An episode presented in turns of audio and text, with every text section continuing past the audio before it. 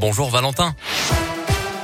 Bonjour Mickaël, bonjour à tous. À la une de l'actualité, nouveau dramatique accident. Ça s'est passé près de Divonne-les-Bains dans l'Ain en début de matinée.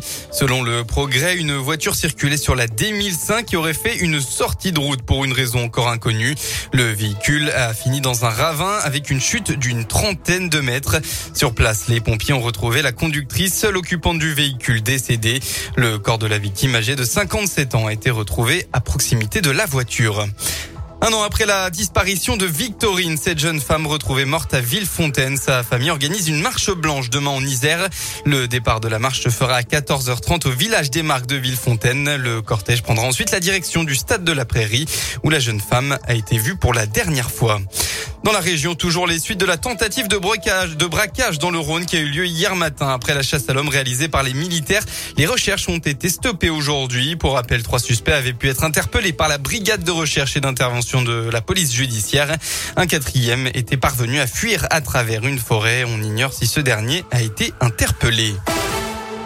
Dans le reste de l'actualité, le Premier ministre Jean Castex était toujours à, était à Toulouse tout à l'heure. Il a défendu devant un panel de citoyens la construction européenne. L'Europe doit faire connaître son utilité, a-t-il insisté. Le chef du gouvernement a également défendu l'idée d'un SMIC européen ou d'une taxe carbone aux frontières de l'UE, parmi d'autres propositions portées par la France. Pour rappel, la France prendra à partir du 1er janvier prochain la présidence du Conseil de l'Union européenne pour une durée de six mois. On passe au sport avec du football, huitième journée de Ligue 1. Elle vient juste de démarrer avec le coup d'envoi il y a quelques minutes du match entre la SSE et Nice. Les Verts, toujours en quête de sa première victoire, accueillent donc au Chaudron les Niçois, potentiels prétendants au podium cette année. L'occasion pour Christophe Galtier de retrouver Geoffroy Guichard. Dans les autres matchs de la soirée, à 19h, Strasbourg accueille Lille. Enfin, à 21h, Montpellier se déplace au PSG et Lyon reçoit Lorient. Elles aussi cherchent leur première victoire. Les féminines de saint sont actuellement en train d'affronter Dijon. Enfin, qui sera la prochaine Miss Rhône-Alpes La lyonnaise Anaïs Roux met son titre en jeu ce soir à Chambéry. 20 prétendantes vont défiler pour espérer remporter le concours régional. L'heureuse élue participera ensuite à l'élection Miss France en décembre prochain à Caen. On leur souhaite bonne chance. Voilà pour l'essentiel de l'actualité. Eh bien, la météo a noté que quatre départements sont en vigilance orange aux orages, pluie et inondations.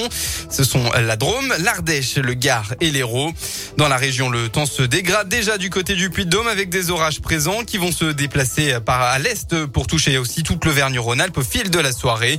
Les orages devraient localement amener des averses de grêle avec des rafales de vent qui atteindront 65 km heure. La calmie, elle, est annoncée pour demain au milieu d'après midi où vous aurez euh, côté température entre 20 et 23 degrés.